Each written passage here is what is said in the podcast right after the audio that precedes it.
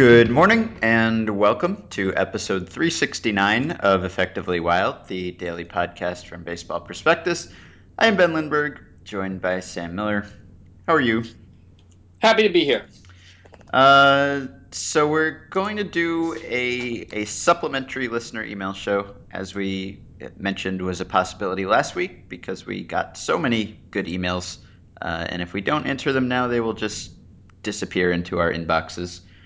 Uh, so before we start on emails, um, I wanted to ask you about Bobby Abreu.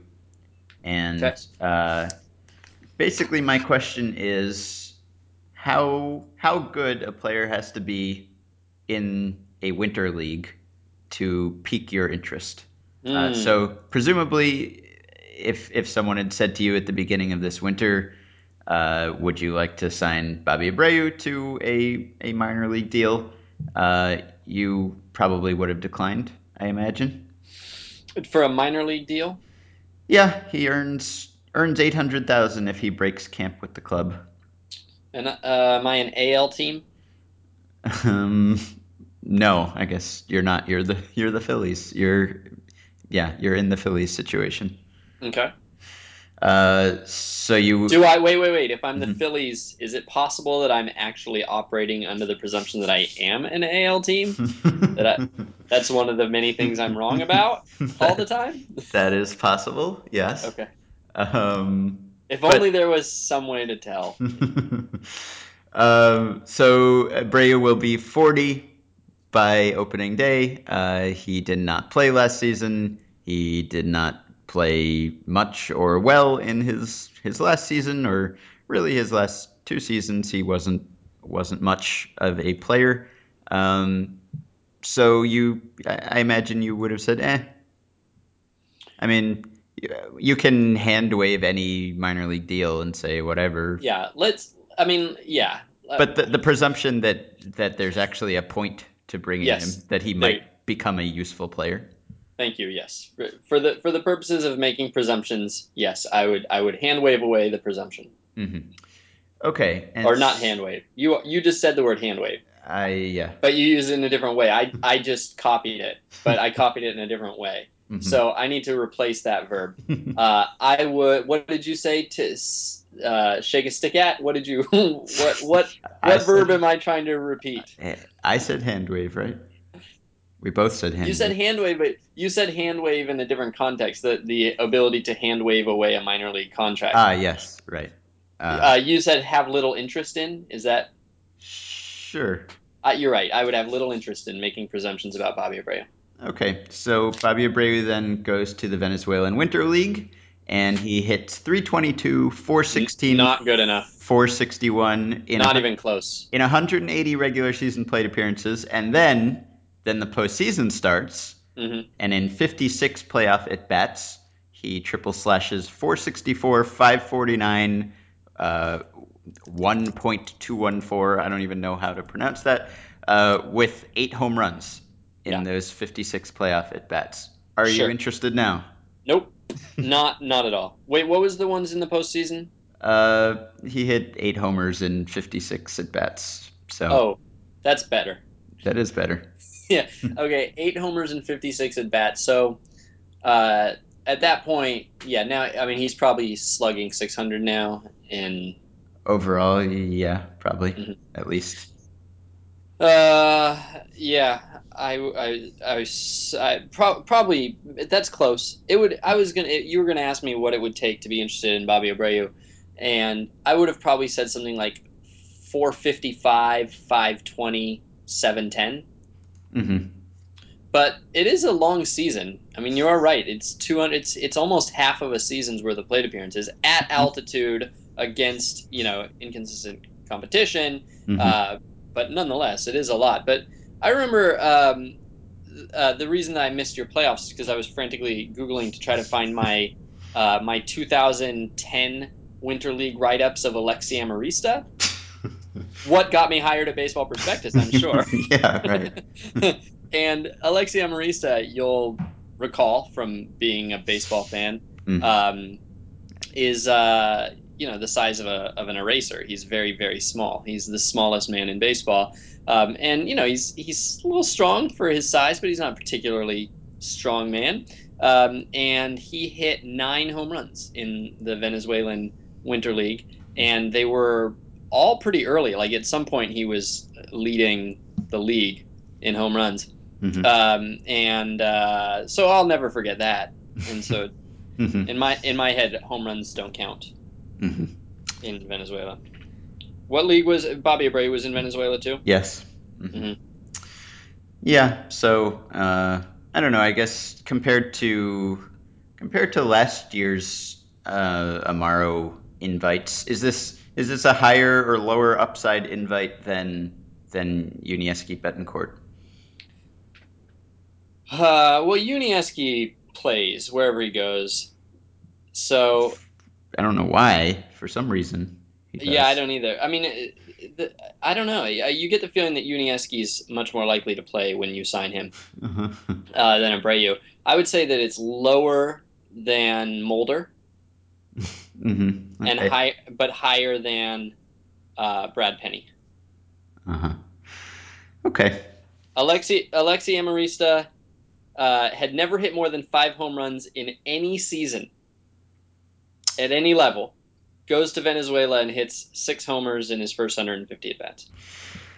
So the Plus, moral of the plus, story: plus 11 doubles and four triples. don't get too excited, Phillies fans. No, the moral of this story is buy high on Amarista. Does it change your mind that Ruben Amaro says that he had heard "quote unquote" decent reports on Abreu? Are those from from when somebody saw him pre-draft in 1992? yeah, that those those are leftover scouting reports from when the Phillies first acquired him. yeah. Um, yeah. He also said the club was looking at all the left-handed bats still out there, and he's one of them. That really high praise. that sounds like that. I mean, that sounds like a joke, right? Doesn't that yeah. that, that sounds like standard joke construction? Yep. It does. Interesting. okay. Uh, yeah. All right. All right. So Uh, anyway, Abreu, that'll be fun though. I, I'm not worried about his his bat. I mean, I'm I'm sure he's not one of the hundred worst hitters. I'm not sure, but I'm sure he's not one of the sixty worst hitters in uh, in baseball right now in the major league level. But he can't probably he can't. But as a as a right as a left outfielder and the slash he DH. was yeah, and he was he was arguably the worst defensive corner outfielder in baseball five years ago. So that's the problem. All So right. I mean, what would you have to see out of what what sort of defensive performance would you have to see in Venezuela to convince you that he could play in a Uh, corner? I would have had to see him play all three outfield spots himself. He would have to make that that catch that the Gatorade girl made. yeah, the you mean the the fake the fake one? Yeah, the fake one. Yeah, right. Well, people were upset that we didn't mention Ruben Amaro as a least beloved candidate yesterday, so this this is our substitute for that. Uh, Okay, uh, so that was essentially a listener email. Um, I occasionally listen to us, so I'll move into to actual ones. Uh, okay, um, this one comes from James. Picture this: a 19-year-old Cuban shortstop immigrates to the U.S. and offers his services. He's a switch hitter with plus plus hit, power, run, and arm. He makes smart plays and displays excellent lateral quickness. However, he is left-handed and will only sign with you as a shortstop. Would this player get signed, and how much would you pay for such a player? mm-hmm. Well, let's first before we know how much we'd pay for such a player, because we'll we'll have very very different answers for just what the baseline is. What what would you pay for this player if he were right-handed? Do you think, based on the description? I mean, this is not a real player. He's not a real person. We don't have the benefit of seeing, you know, what teams have said about him. So, just what is your gut? Is this this is like what a sixty million, seventy million dollar player? Yeah. Mm-hmm. Okay, all right. So so he's a 19 year old shortstop who, if he were right-handed, would be getting uh, you know a 65 million dollar, say six year six year contract. Um, what would you dock him for being left-handed? Mm-hmm. I'd guess uh, I'd guess eight runs a year of defense.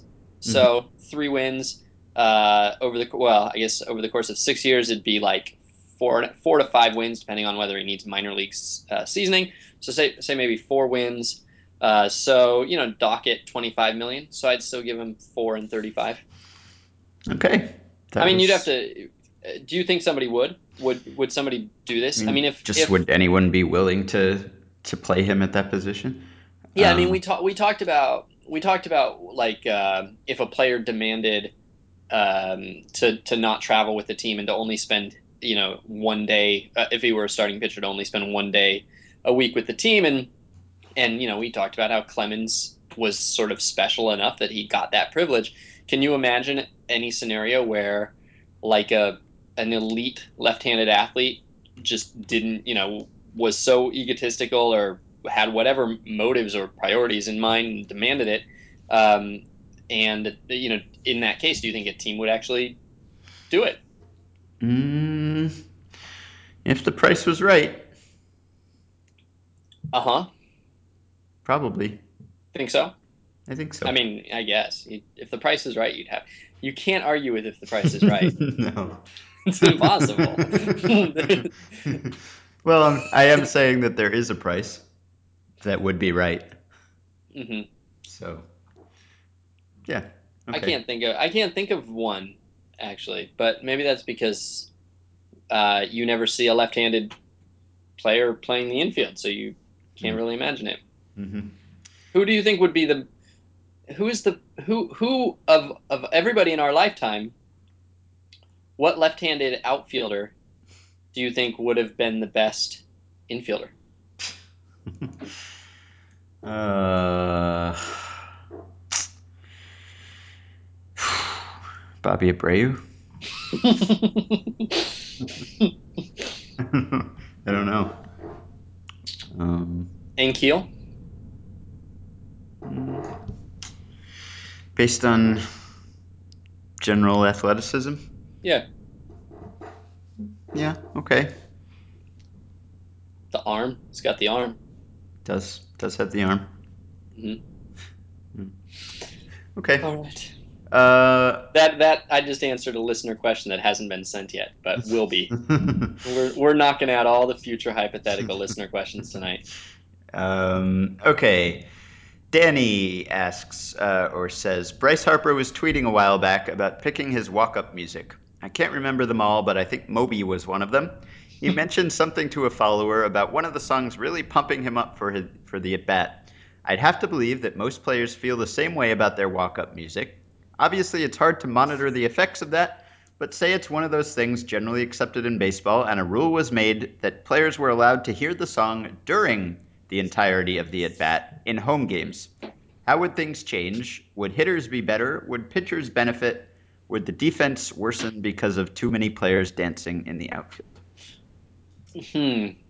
So I'm thinking that, uh, I mean, home field advantage has, if I recall correctly, has been pretty consistent over time, right? It, I mean, it's like that 54% probability of the home team winning. I, I don't think that Yeah. has changed dramatically, and walk-up music is a is a fairly recent addition to the ballpark experience. So if the walk-up music really helped out the home team, or or the pitcher, the home pitcher warming up music really helped out the home team, then presumably we, we would see a, a greater home field advantage today than we used to prior Ben, to walk-up music. Ben, Ben, the question is who would benefit from music playing during, during the pitch? bet. I, I'm going to say no one. I'm going to say, based on the fact that the snippet of music that we do have hasn't produced any appreciable edge, I will say that it would be insignificant that players would just all tune it out. Yeah, I agree. I I don't think there would be any any effect whatsoever. Um, and you know, my feeling is that in any movie that takes place in the future and there are sports being played, the music is uh, you know nonstop because that's how the future is. A lot more graphics and a lot more sound Yeah. um, and a lot more production. Mhm. And so, uh, if that's any indication, we are going there. There will be a soundtrack to baseball, a score, I should say, to baseball that does not let up at some point. Probably 40 years from now, I would guess. Mm-hmm. Probably. Right. Most likely, I would say. Well, uh, remember this question then, and we'll we'll find out. Um, okay. Uh, Jason says, let's say you are a pusher of PEDs. As a control, let's also say that you have access to some new pharmaceutical completely unknown to MLB that effectively masks whatever drugs you deal from the mandatory tests. hmm You you are passionate, wily, and dedicated to the craft of selling drugs to professional athletes, and there is big money in it too. A new buyer is a major boost to your deliciously illicit income. Mm. And here's the crucial part you know Mhm. all about advanced statistics. Mm. How might stats play a role in determining which players you target as potential buyers? Perhaps changes in certain numbers, decrease in performance stats, increase in days in the DL are opportunities to feed on a player's self doubt. I suppose this could get pretty involved with player character and psychology coming into play. Which stats in particular do you think would be most useful? Uh, start talking. Well, you'd probably want to go after contract year guys, right? That would seem to be a, a fertile fertile ground. Um, if there if there are no if there's no risk of getting caught because this test the, the testing cannot detect this new pharmaceutical, then conceivably anyone would want to take it who is not morally opposed to PEDs. Um, so I guess you'd somehow have to figure out which which players would report you to the authorities for approaching them with this opportunity.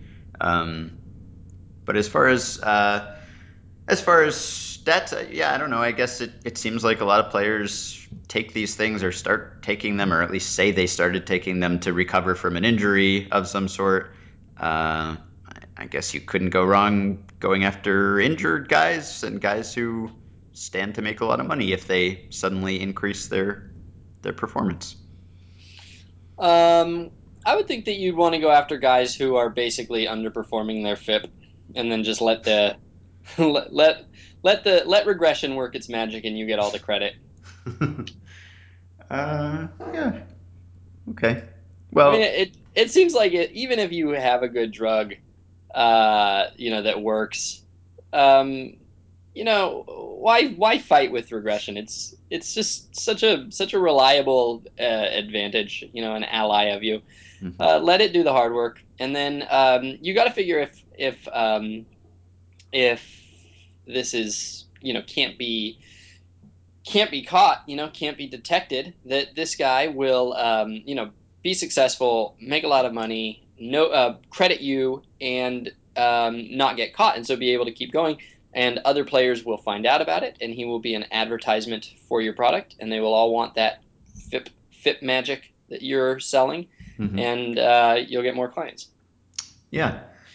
Uh, I would be. I would have been inclined to say that that you wouldn't have as much luck going after a star player or a player who's who's overperforming, but based on on what we know about who's been revealed to take these things, it doesn't doesn't appear that that performing well is much of a disincentive to taking things. Um, oh, I mean, a lot of the people who who we know took things were basically at the top of their game when they did that. Um, So, well, let me ask you this: um, old guy or young guy, who's easier to convince? Because an old guy has less to lose. mhm, Um, and has you know has to fight with nature right? I mean he knows he's going to get worse. He's hanging on mhm, uh, for dear life. And you know in a lot of ways probably is is the um, in the short term is the type who can most benefit from this. But the young guy has 20 years of earning potential. And you mm, know like in any industry um, there is sort of an, a, a way that your salary um, you know compounds as you go you know? So if you're mhm, if you start making money early and you've got those stats under your belt and you've got a particular reputation and you're getting arbitration raises on higher salaries to, to go with and you know i mean really frankly you've got to make it to year six before you get any of the real money. And so all the advantage, the long term advantage, uh, is to the guy who can improve early.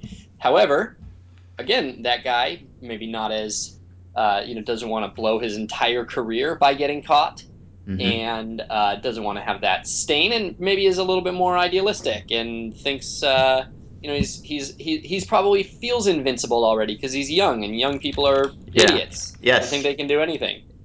Uh, yeah, that's that was actually going to be my my answer for why I would go after young guys because they're probably more more prone to to risk taking and and Oh, see, I questionable decision making. with the same uh, with the same knowledge of human nature, we came to different conclusions. Yeah, so you're saying they feel invincible and My therefore they don't think they Yeah, need anything. he already thinks he's a star. He's never failed yet. Hmm. Uh, yeah, I think I'd I think I'd go after the the young guy, assuming assuming he's a guy who hasn't signed a big extension already or gotten some giant bonus. He's still waiting for his first contract. He's still young enough that his his his testosterone levels are off the charts and his his uh, decision making is is not fully developed. I'd go with that guy. Yeah, and that guy, the young guy might the young guy might already just want he might just want to do drugs. He might just be able to convince him that it's just it's drugs. Just do them because they're drugs. Young people with their Molly. yeah. It's crazy. Do you have a favorite Barry Bonds factoid that you just can can say on command? I well, I do have a favorite one. Okay, Is because that is it is a is a listener question? email. Yeah, John John uh, wants to know when we were talking about Bonds uh, recently prompted him to ask, "What's the most impressive slash insane Barry Bonds stat slash fact?" And his his example is there have been four seasons in history of qualified batters with more intentional walks than strikeouts, uh, and three of the four are Barry Bonds. There's Dave Rader is plus one in 1973. Then Barry Bonds in 2003 is plus three. Barry Bonds in 2002 plus 21. Barry Bonds 2004 plus 79. Uh, and his favorite stat is if you pretend that every hit he had in 2004 was actually an out, he would still have had a 391 on base percentage. Yeah, I believe would have led the league in on base percentage. I think is how I is how I heard that one. Uh-huh, that's a good one. Um, mine, I, I don't know the exact number off the top of my head, but my favorite for the last few years has been uh, that Barry Bonds has a 5,000 OPS against something like 35 pitchers that he faced, including Guillermo Mota, who he faced nine times. Nine times, Ben. Hmm, A triple would have ruined it.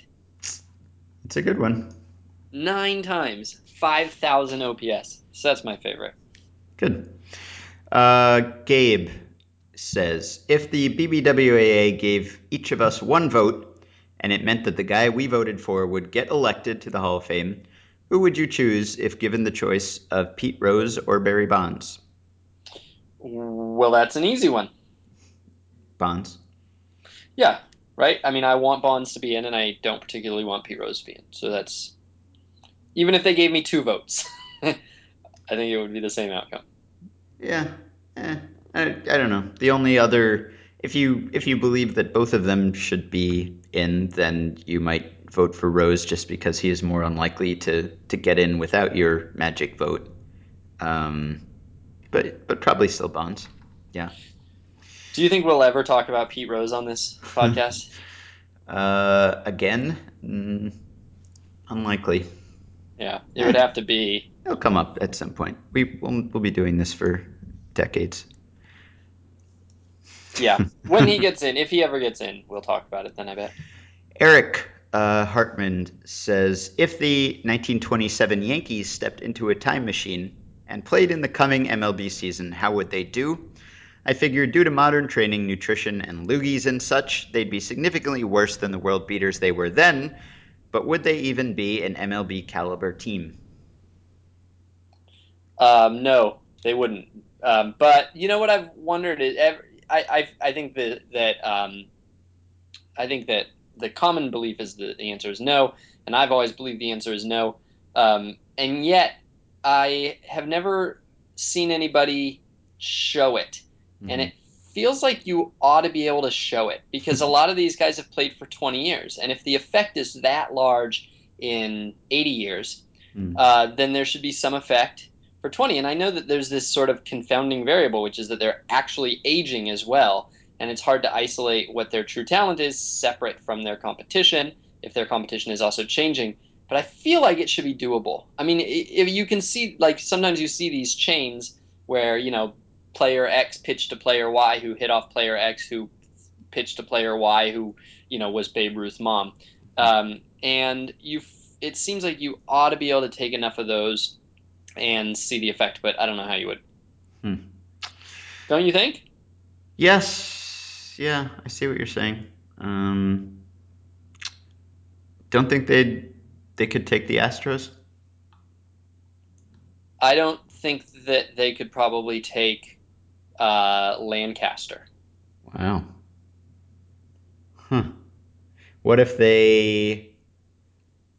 How long would you have to give them to say train with modern methods uh, to become a major league caliber team, or are you saying that their true talent level, regardless of of tactics and training and all of that, is still not major league caliber?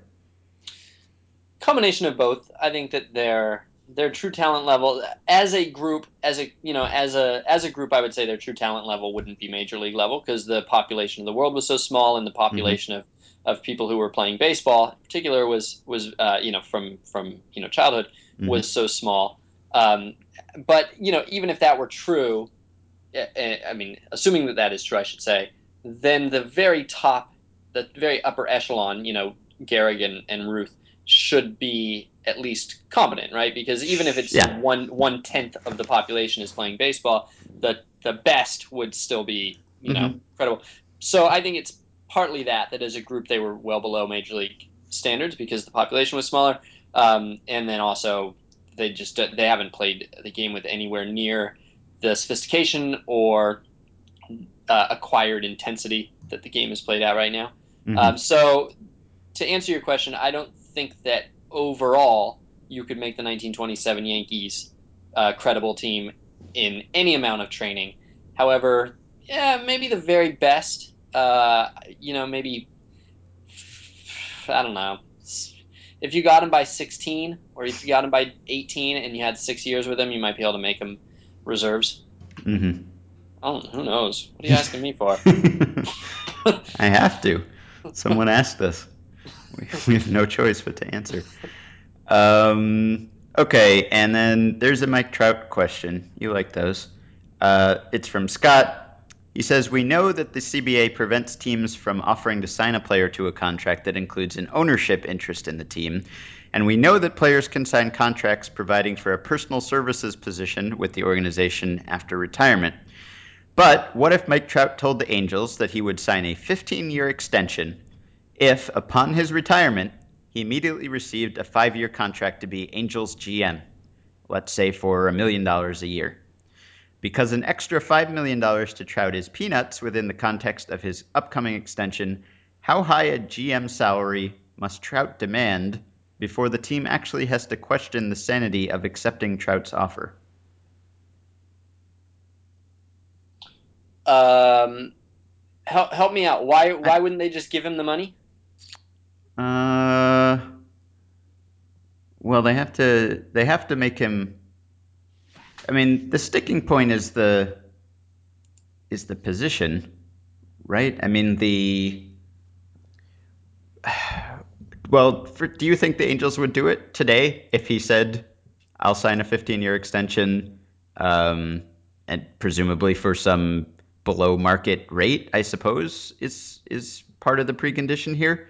If upon his retirement he gets to be, he actually gets to be GM for five years, they can't just uh, hire him and fire him. Um, uh, would they sign Mike Trout for 15 years if, as part of the deal, they had to let him run the team rookie of the year style hmm for five years? After that, Not rookie of the year, little big league. Sorry. yeah. hmm Uh, I Uh yeah.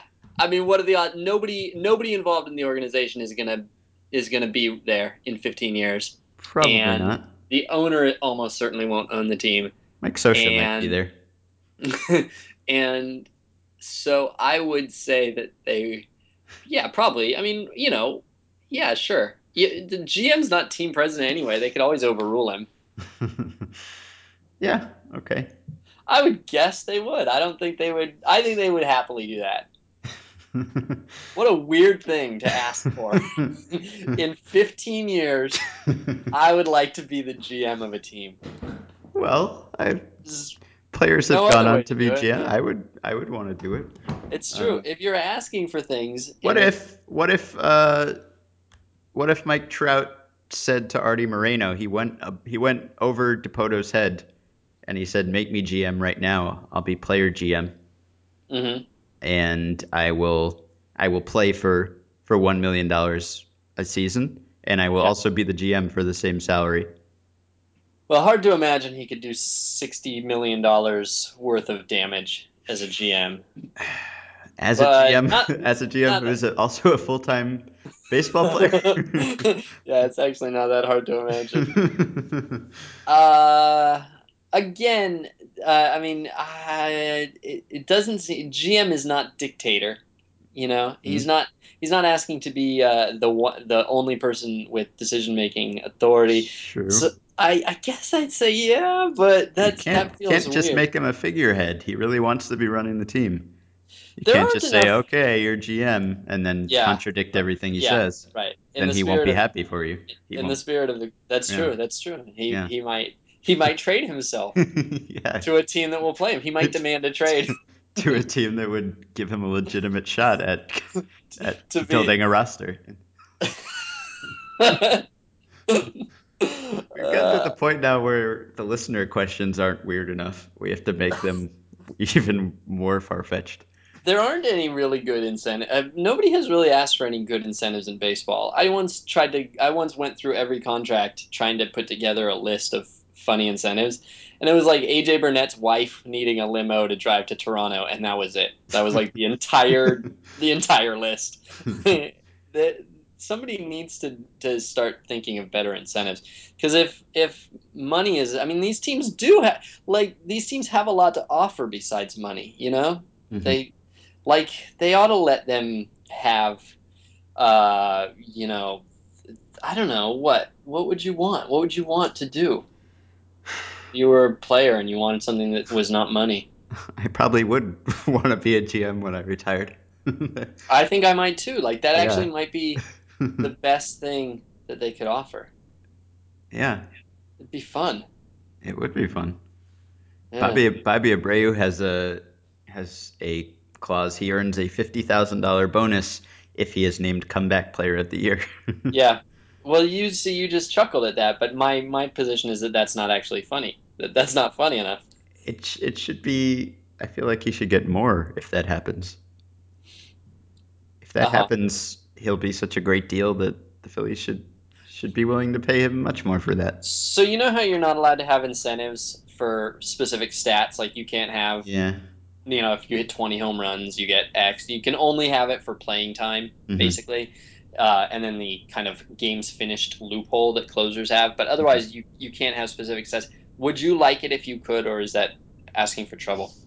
Mm, yeah. Seems like too many potential complications. I would love to see contracts that were entirely incentive driven and were all stats based. Yeah.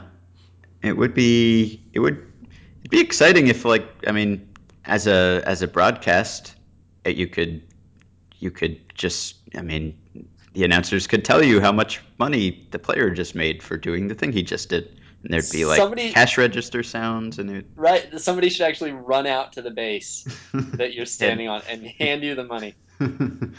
yeah I would like that all right uh, well we worked through much of the backlog here um, So now we need more questions. Exactly. So now we need more so we can do this again on Friday. So please send us more emails. Uh, they don't have to be crazy.